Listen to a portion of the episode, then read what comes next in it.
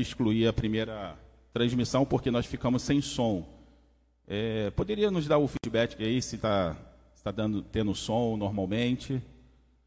Está com som?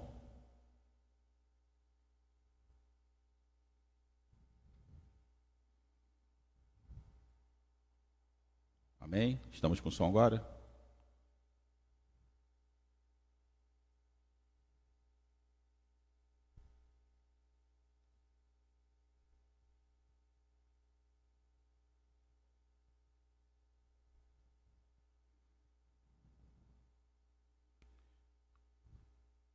Amém? Estamos com som? Ok? Podemos continuar? Na semana passada nós falamos sobre Moisés, sobre o chamado de Moisés e como que o Senhor havia cuidado da vida dele. E na semana passada nós comentamos sobre o primeiro momento em que ele teve contato com Deus, ou que ele conheceu a Deus, quando ele, ele vai ali na. Tá levando seu, aquelas ovelhas para fazer para pastagem e de repente ele olha e vê uma sarça ardendo e aquela sarça não se consumia. E ali ele, come, e ali ele tem um encontro com Deus, ele conhece Deus. Mas o interessante é que naquele momento ele conhece a Deus, ele tem um encontro com Deus, mas Deus já o conhecia, já o guardava desde o seu nascimento. Desde o nascimento, quando o faraó ainda queria matá-lo, queria matar afogado, o Senhor já estava cuidando da vida de Moisés. Muitas vezes nós passamos por situações e no determinado momento da nossa vida nós nós nos encontramos, nós conhecemos a Deus e achamos que Deus só começa a trabalhar na nossa vida a partir daquele momento. Não. Quando você olha para trás, com certeza você vai ter várias experiências da mão do Senhor te protegendo, te guardando, ainda quando você ainda não havia o aceitado. Porque a palavra de Deus diz que as misericórdias do Senhor é a causa de não sermos consumidos. E essa semana nós vamos dar continuidade, que está em Êxodo 4, no versículo 1, que diz assim: Então respondeu Moisés e disse: Mas eis que não crerão, nem ouvirão a minha voz, porque dirão: o Senhor não te apareceu. Moisés ele está sendo aqui sincero com Deus. Muitas vezes a sinceridade é algo que não está muito frequente no corpo da igreja. E isso não é uma coisa que acontece agora, isso já vem acontecendo há muito tempo, porque o próprio Senhor Jesus vai fazer uma referência entre duas orações: a oração do publicano e a oração do fariseu. O fariseu vai orar dizendo: Senhor, muito obrigado, porque eu não sou pecador como esse publicano que está ao meu lado. Muito obrigado por isso, muito obrigado por aquilo. No final, é apenas uma exaltação ao próprio homem. Em contrapartida, o publicano ele ora e ele diz: Senhor, eu não tenho coragem nem de olhar para os céus, porque sou pecador mas tenha misericórdia da minha vida. E aí eu pergunto: qual dessas duas orações o Senhor recebeu? Com certeza foi a oração com sinceridade. Eu dizia que as orações que eu tive a oportunidade de ouvir, que muito mexeu comigo em relação a essa sinceridade, foi as orações que eu ouvi aqui de homens da segunda viva. Homens muitas vezes drogados, alcoólatras, que têm uma série de, de, de erros na vida, mas quando eles começavam a orar aqui, eles falavam: Senhor, de fato eu sou um pecador, de fato eu sou um alcoólatra, de fato eu sou um usuário de drogas, mas Senhor, tenha misericórdia da minha vida. Essa sinceridade eu creio no meu coração que isso agrada ao Senhor. Porque muitas vezes nós não temos esses pecados morais aos olhos dos homens, mas temos outros pecados que aos olhos de Deus também é pecado. Mas muitas vezes esses pecados eles ficam escondidos no nosso ser e muitas vezes nós não declaramos isso nem para o Senhor. Deus, ele conhece todas, toda a nossa vida. É, Davi vai falar uma coisa impressionante. Ele diz: Senhor, vê se há em mim algum caminho mal. Porque muitas vezes nós temos erros que achamos que não são erros, mas são erros. E nós precisamos nos arrepender. Nós passamos por um período no mundo e no país aonde as pessoas precisam, nós precisamos nos arrependermos dos nossos pecados. Eu lembro que quando Moisés, quando Abraão recebe a notícia de Deus que vai ser destruído Sodoma e Gomorra, Abraão ele ora a Deus e Deus diz assim: se houver o número X de pessoas justas, eu não vou destruir Sodoma e Gomorra. E quando você olha para os noticiários do dia de hoje e você vê tantas pessoas morrendo, eu faço uma pergunta: será que o Senhor tem encontrado um número X de pessoas tementes a Deus, justos, para que essa nação possa ser curada? Há quem diga que nós somos um país cristão ou que nós temos um grande número de igrejas. Um grande número de igrejas não significa que são pessoas convertidas, que são pessoas arrependidas, que são pessoas que realmente buscam a vontade do Senhor, a face do Senhor. Nós precisamos ser sinceros nas nossas orações. Moisés ele foi sincero, Senhor, eu não sei se isso vai dar certo. Eu não sei se eles vão crer que o Senhor me enviou. Embora seja Deus falando com Moisés, mas ele tinha uma dúvida no, no coração e ele expõe essa dúvida ao Senhor. Ele não fala palavras bonitas para querer agradar ao Senhor, quando na verdade o seu coração ainda está em dúvida. Muitas vezes eu e você podemos ter dúvidas e nós precisamos abrir o nosso coração para o Senhor, para que essas dúvidas sejam extintas da nossa vida. Mas continuando aqui, ele diz assim: E o Senhor disse-lhe: que é isso na tua mão? E ele disse: Uma vara. E ele disse: Lança na terra.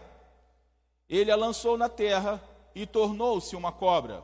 E Moisés fugiu dela. Moisés fugiu dela.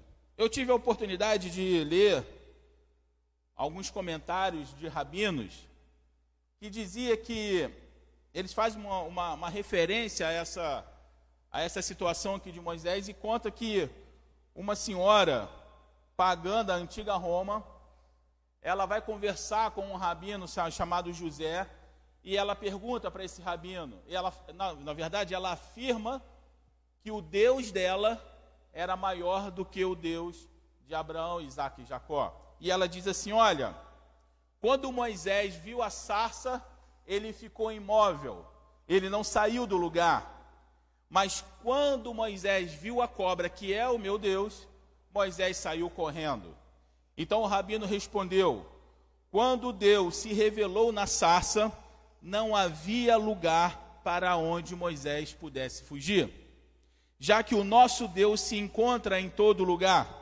Porém, no caso da serpente, que é o seu Deus, é suficiente correr alguns passos para escapar dela. Interessante que no Salmo 139, Salmo de Davi, eu acho que provavelmente eu devo ser um dos pregadores que mais fala sobre Davi, mas eu não tenho culpa se Davi escreveu a maioria dos salmos. E no Salmo de Davi, 139, diz o seguinte: Para onde me irei do teu espírito, ou para onde fugirei da tua face? Se subir aos céus, lá tu estás se fizer no inferno a minha cama, eis que tu lá também estás. Se eu tomar as asas da alva, se habitar nas extremidades do mar, até ali a tua mão me guiará e a tua destra me sustentará. Se disser, de certo que as trevas me encobrirão, então a noite será a luz à roda de mim. Isso aqui eu achei muito interessante, porque ele diz: ainda que eu me esconda nas trevas, e as trevas se, é, se façam presente à minha volta, o Senhor vai fazer com que essas trevas se tornem luz diante de mim.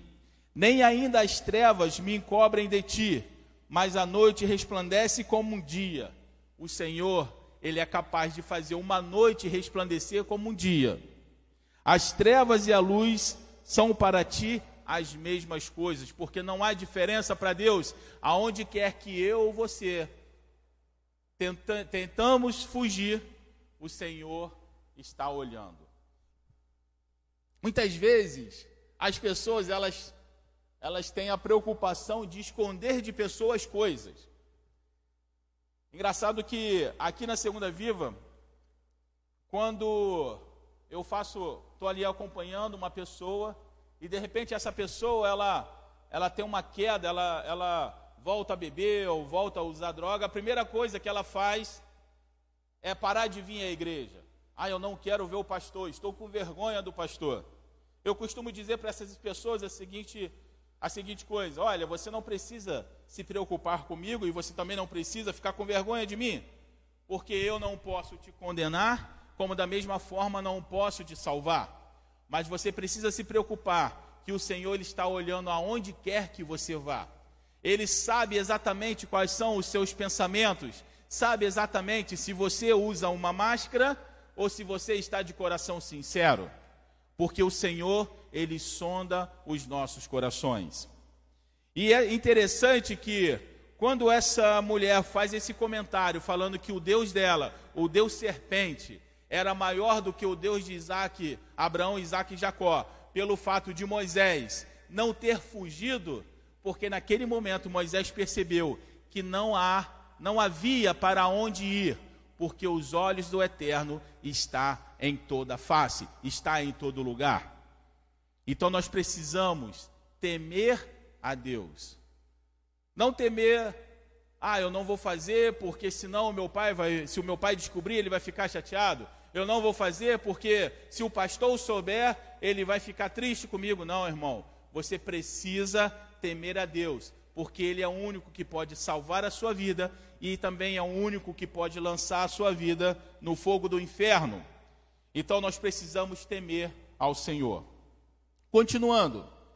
Então disse o Senhor a Moisés: Estende a tua mão e pega-lhe pela cauda. E estendeu sua mão e pegou-lhe pela cauda, e tornou-se uma vara na sua mão, para que creiam que te apareceu o Senhor Deus dos seus pais, o Deus de Abraão, o Deus de Isaque, o Deus de Jacó. E disse-lhe mais o Senhor: Põe agora a tua mão no teu seio. E tirando-a, eis que a sua mão estava leprosa, branca como a neve.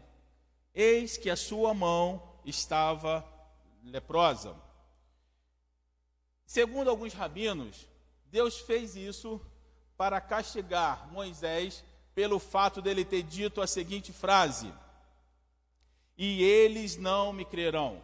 Ou seja, é uma forma de falar mal do próximo. Ele não sabia se o povo ia crer ou não, mas ele, é, ele deduziu que aquele povo teria uma reação e de uma forma ou de outra ele estava falando mal daquelas pessoas. E a Bíblia vai mostrar que quando nós falamos mal de pessoas, essas pessoas, a pessoa com quem fala mal, ela, ela é coberta de lepra. Em Números 12 diz assim: Eu já vou chegar na parte onde aconteceu a questão da lepra, mas o que vem antes disso é o fato de Miriam e Arão se levantar contra Moisés e achar que eles também poderiam fazer o que Moisés fazia. E eles perguntam: será que Deus também não pode falar conosco da mesma forma como fala com você? E aí acontece ali uma rebelião. E aí em, em Números 12 diz assim: Assim a ira do Senhor contra ele se acendeu e retirou-se. O Senhor se retira porque a ira dele se acendeu.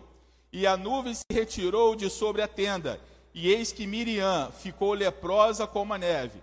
E olhou Arão para Miriam, e eis que estava leprosa. Por isso Arão disse a Moisés: Ai, meu senhor, não ponha sobre nós este pecado, pois agimos loucamente e temos pecado. Ora, não seja ela como um morto, que saindo do ventre da sua mãe a metade da sua carne já esteja consumida. Então, quando fala sobre lepra, ele está falando que essas pessoas são como pessoas mortas. E é fácil nós entendermos isso, porque da boca do homem pode sair palavras de vida, como pode sair palavras de morte. E todas as vezes que nós falamos mal do nosso próximo, isso não traz vida, isso traz morte. E Miriam, ela sentiu na pele a ira do Senhor pelo fato de ter falado de Moisés. Muitas pessoas, elas não vão entender o ministério. Ela não vai, ela não vai entender o qual é pesado o ministério. E eu não estou falando de ministério pastoral, estou falando de qualquer ministério que o Senhor tem dado para qualquer pessoa. Qualquer ministério que a pessoa esteja trabalhando, mas trabalhando para Deus, não para si, são coisas não são fáceis de fazer. Requer das pessoas buscar ao Senhor, requer das pessoas negar a si mesmo a cada dia.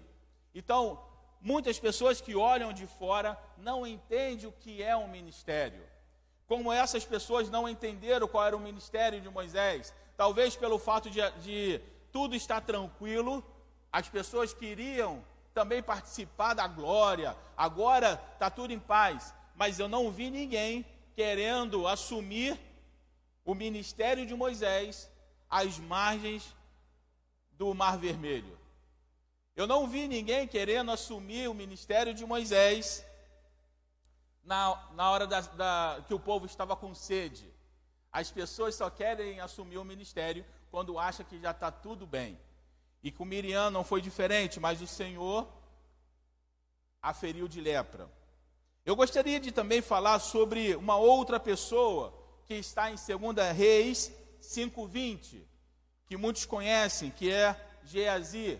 E eu diria que é a rebelião de Geazi, que diz assim: Então Geazi, servo de Eliseu, homem de Deus, disse: Eis que meu senhor poupou a este sírio Naamã, não recebendo da sua mão alguma coisa do que trazia. Porém, vive o Senhor, que hei de correr atrás dele e receber dele alguma coisa. Quando a palavra de Deus diz que então Geazi, servo do Senhor, servo de Eliseu, homem de Deus, disse, aqui a Bíblia não está dizendo se, ela não está especificando se Geazi comentou com alguém ou se ele disse consigo mesmo. Mas seja com alguém ou consigo mesmo, a raiz da rebelião entrou no coração de Geazi. Ou seja, Geazi ele não concordou com a decisão de Eliseu. Ele achou que aquela decisão de Eliseu de não receber todos aqueles prêmios era uma tolice. Ele achou que se ele tivesse todo aquele poder de curar aquele homem, ele receberia cada centavo que aquele homem havia trazido para presenteá-lo. Muitas vezes é fácil você acusar é fácil você condenar, é fácil você julgar o que você não está fazendo. Quem está de fora tem total é, liberdade de falar mal e sem precisar se colocar numa situação crítica. Ela apenas vai criticar, mas ela nunca vai estar numa, numa posição crítica. É engraçado que muitas vezes as pessoas elas têm, elas são aptas a criticar. Mas quando elas assumem aquela responsabilidade, muitas delas, muitas vezes elas desistem porque é pesado demais. Eu lembro que uma vez nós estávamos fazendo um curso de cabo e o, e o nosso instrutor contou uma história. E ele dizia assim: Olha, vocês, quando estiverem numa posição de liderança, sempre serão questionados. E ele contou uma história que houve um naufrágio e sobreviveu um sargento, um cabo e dois soldados. E naquele barco, aquele sobrevivente daquele naufrágio tinha apenas quatro garrafas de água, uma colher e uma pistola. E quando a sede começou a bater naqueles homens, principalmente os soldados, falaram assim: ah, vamos beber logo essa água, porque nós estamos com sede. Mas o sargento apontou a pistola para aqueles homens e falou assim: não, eu vou dar uma colher de água para cada um de vocês. E aí os dois, os dois soldados e o cabo ficaram revoltados. Esse sargento, ele é um ditador, ele não sabe o que ele está fazendo. Mas passado-se algum tempo, esse mesmo sargento ficou fatalmente doente. E, e, percebendo que já estava prestes a morrer, ele chama o cabo, que era a sucessão do comando, e fala para o cabo assim: Cabo, eu estou prestes a morrer. Estou passando às suas mãos as garrafas d'água, a colher e a pistola. Se você for esperto, você vai continuar fazendo o que eu fiz. E quem sabe dá tempo de chegar o resgate e vocês consigam sobreviver. Mas se vocês beberem a água de uma vez e o resgate demorar, vocês vão morrer. E finalizando essas palavras, o sargento morreu. Quando o sargento morreu, os dois soldados falaram: Agora nós vamos beber toda aquela água. Ao que o cabo apontou a arma para os soldados e disse: Negativo, senhores, nada mudou. Uma colher de água para cada um. O que eu quero dizer? Eu quero dizer que do outro lado da responsabilidade, a visão muda. É fácil você criticar quando você não tem a responsabilidade, mas quando você tem a responsabilidade, a sua visão muda. É assim para todo mundo. E no caso de Geazi não foi diferente. Ele achava que se ele tivesse aquele poder de curar aquele homem, ele faria diferente. E ele fez diferente. E por causa disso, ele foi atacado de lepra. Porque o homem de Deus fala para ele: Geazi, aonde você esteve? E Geazi diz: Eu não estive nem lá nem acolá, eu não fui a lugar algum. E Eliseu diz: Eu vi, o meu espírito foi com você quando você foi até aquele homem e pediu aqueles presentes. Que a lepra daquele homem recaia sobre você. E ele ficou leproso. Muito cuidado, meu irmão, com o que você tem falado. Muito cuidado com rebeliões que você possa estar participando eu digo isso de modo geral, porque eu venho de um universo evangélico, aonde eu tive o desprazer de ver vários tipos de rebelião. E tem uma música que canta, que eu sempre fui muito contra essa música, que ela diz assim que a geração de Samuel está em toda parte, a geração que depõe Saul e que unge Davi. Isso é rebelião, porque Samuel nunca depois Davi Samuel, nunca depois Saul. Samuel, ele unge Davi e Davi só se torna rei depois que Saul morre em uma guerra contra os filisteus. E por várias vezes, por duas vezes pelo menos, o Senhor entregou Saul nas mãos de Davi, mas Davi não ousou levar, levantar a sua mão contra o ungido de Deus. Sabe por quê? Porque ele tinha temor principalmente ao Senhor. E ele sabia que se ele fizesse, ele poderia ser atacado de lepra. Por isso que nós aprendemos muito com o chamado de Moisés. E quando o Senhor manda Moisés colocar a mão no peito e a mão dele fica leprosa, já é um ensinamento que o Senhor faz. Nunca fale mal das pessoas. E sabe de uma coisa? Moisés entende isso perfeitamente, porque em todas as, as rebeliões que Moisés passa, ele não fala mal. Ele não falou mal nem de Miriam, não falou mal de Coré, pelo contrário, ele se colocou à disposição do Senhor e o Senhor falou: Eu serei o seu juiz e o seu advogado, e eu vejo que o seu coração está justo. E aí são as outras pessoas que são castigadas. Continuando, e disse: Toma, toma a pôr a tua mão no teu seio.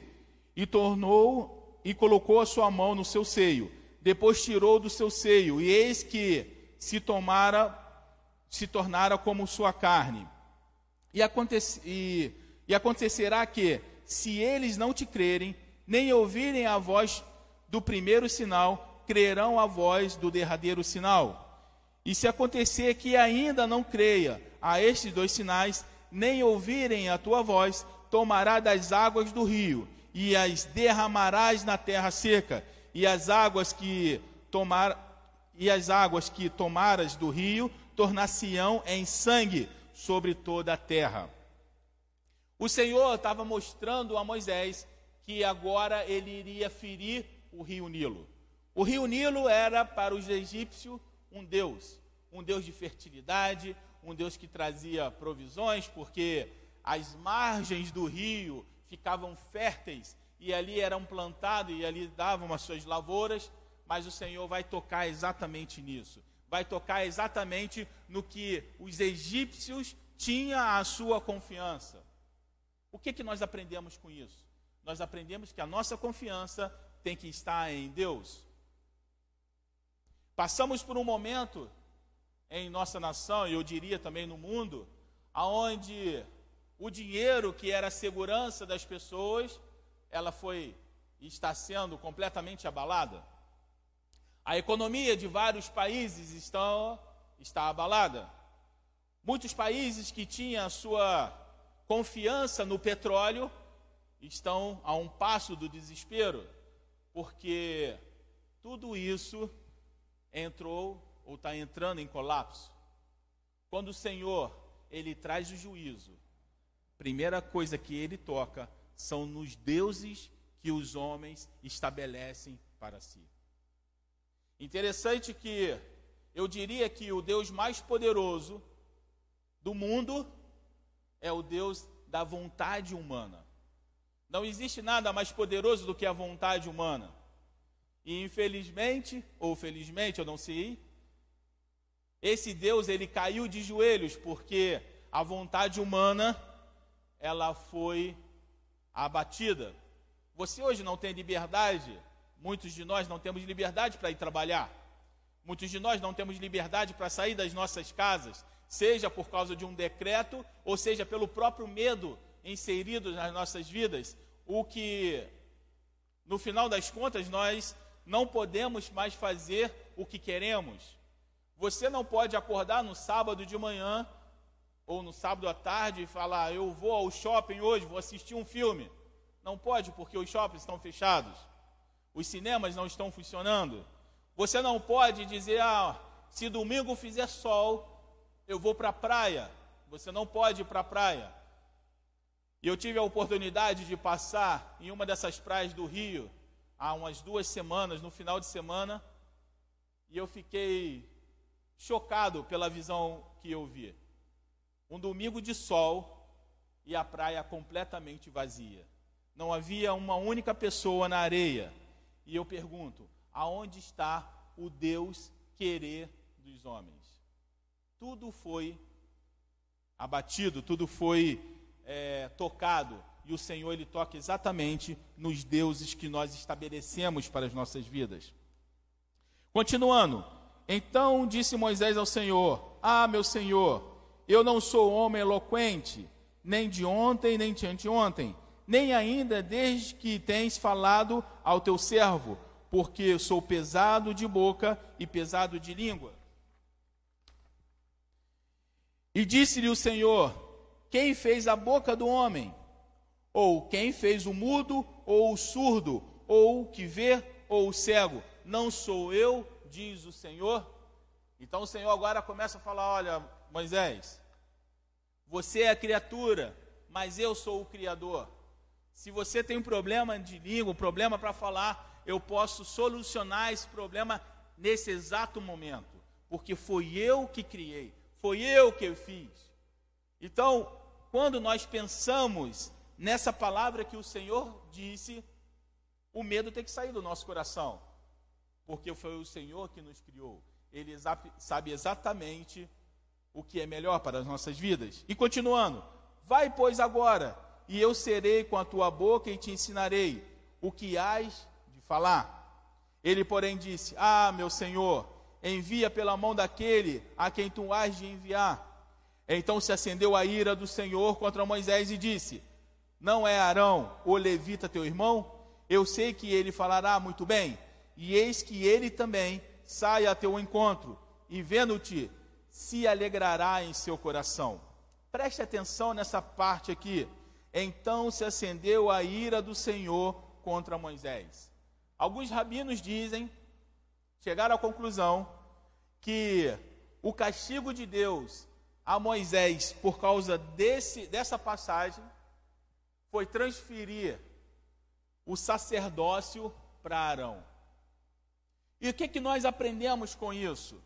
Nós aprendemos que quando o Senhor escolhe a mim ou escolhe a, a você para uma determinada obra, isso é uma honra para nós, porque nós achamos graça diante do Senhor. Mas isso não quer dizer que Deus depende de mim ou de você.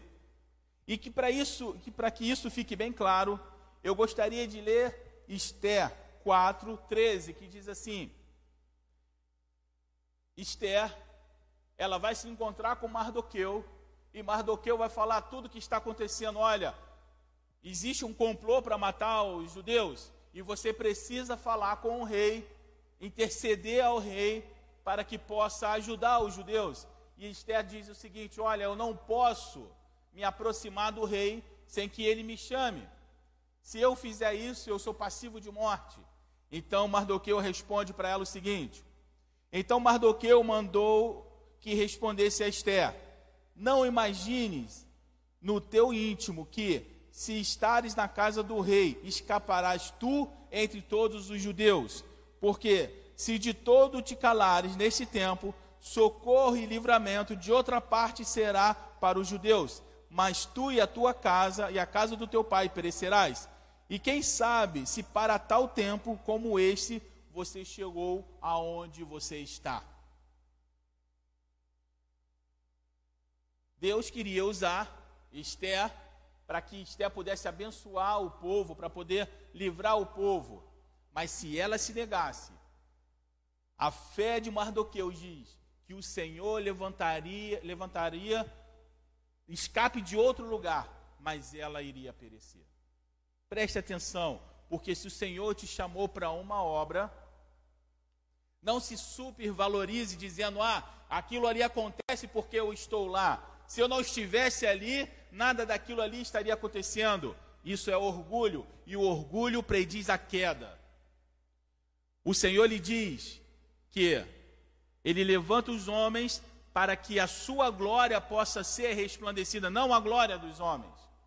E aqui nos mostra que se eu ou você nos recusarmos a fazer a obra do Senhor, a obra de Deus ela não vai parar, porque eu ou você não queremos fazer. Ela vai continuar, porém eu e você iremos perecer, porque o Senhor nos comissionou uma grande obra e nós nos recusamos a executar essa obra.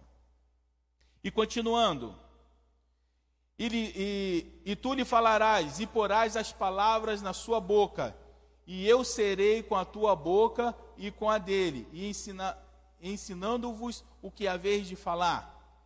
E ele falará por ti ao povo, e acontecerá que ele te será por boca, e tu lhe será por Deus.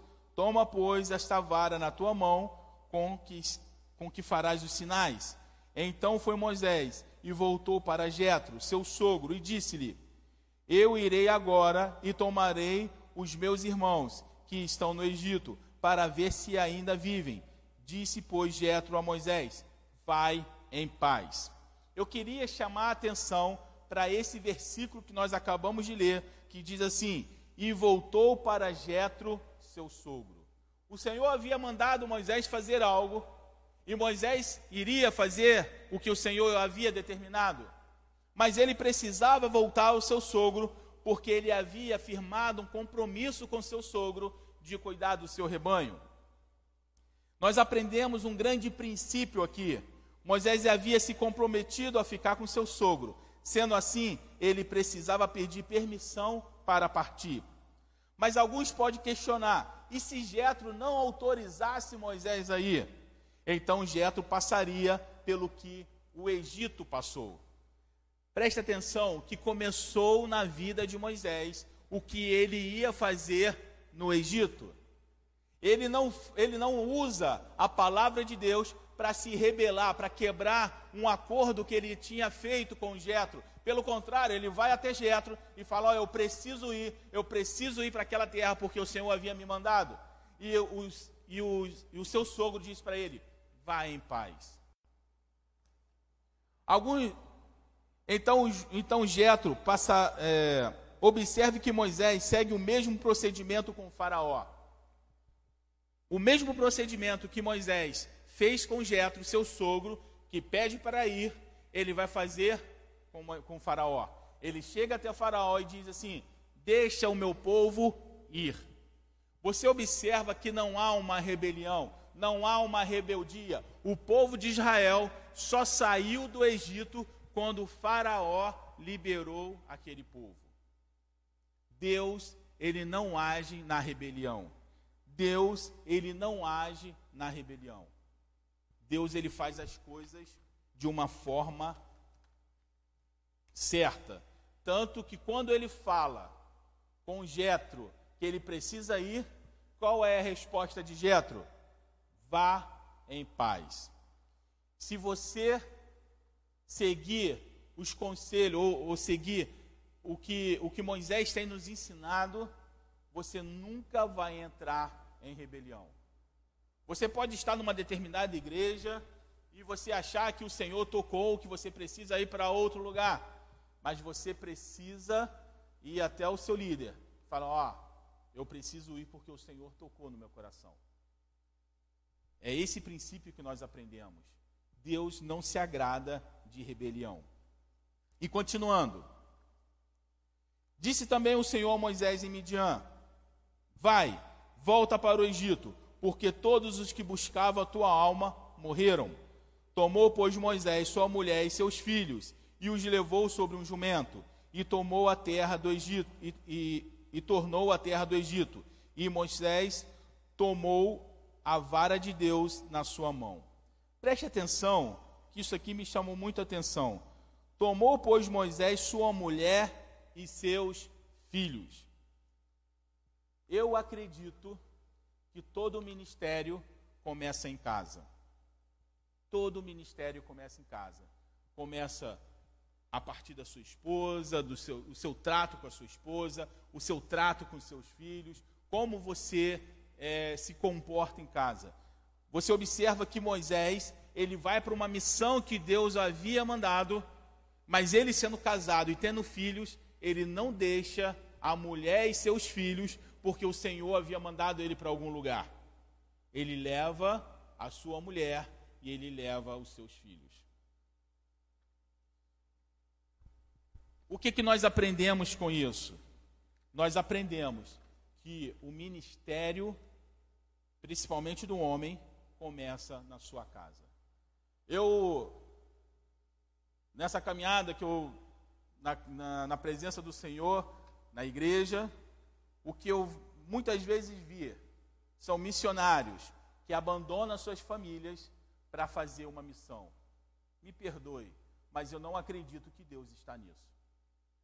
Porque a primeira, o primeiro ministério que Deus dá para um homem é a sua casa. Tanto que no chamar ele fala: ensina o seu filho andando pelo caminho, sentado à porta, na mesa, ou seja, se você vai andar pelo caminho, você leva a sua família. Se você está sentado à porta, você está junto com a sua família. Se você está sentado à mesa, você está junto com a sua família. Porque é sua responsabilidade é ensinar os seus filhos. E aí muitas vezes os filhos crescem e não tem a paternidade, não tem ali o pai cuidando da sua família. E eu vou te falar uma coisa: todo filho ou toda criança vai ter um melhor amigo. E se esse melhor amigo não for você, que é o pai, com certeza ele vai ter outro melhor amigo. E quem sabe quais são as influências que esse outro melhor amigo pode ser. E aí quando você cresce, tá todo quando seus filhos crescem, estão adultos e começam a se desviar do evangelho, você começa a se perguntar: "Mas por que isso aconteceu?" Porque você negligenciou a sua família.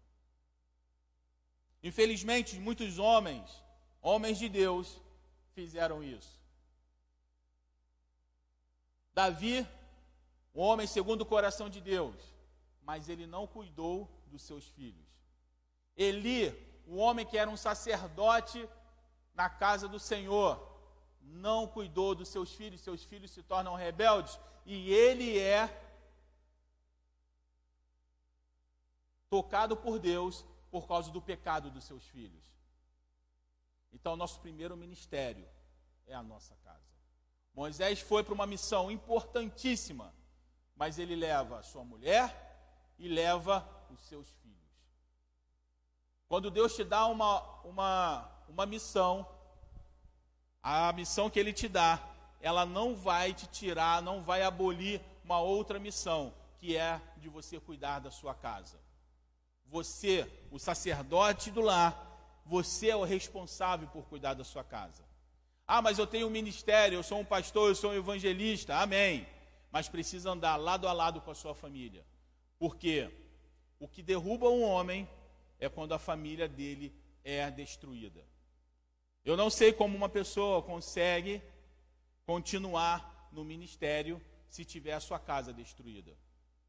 Até porque vai vir acusações. Olha, como você pode fazer isso? Como você pode dar conselhos maravilhosos se você não segue seus próprios conselhos?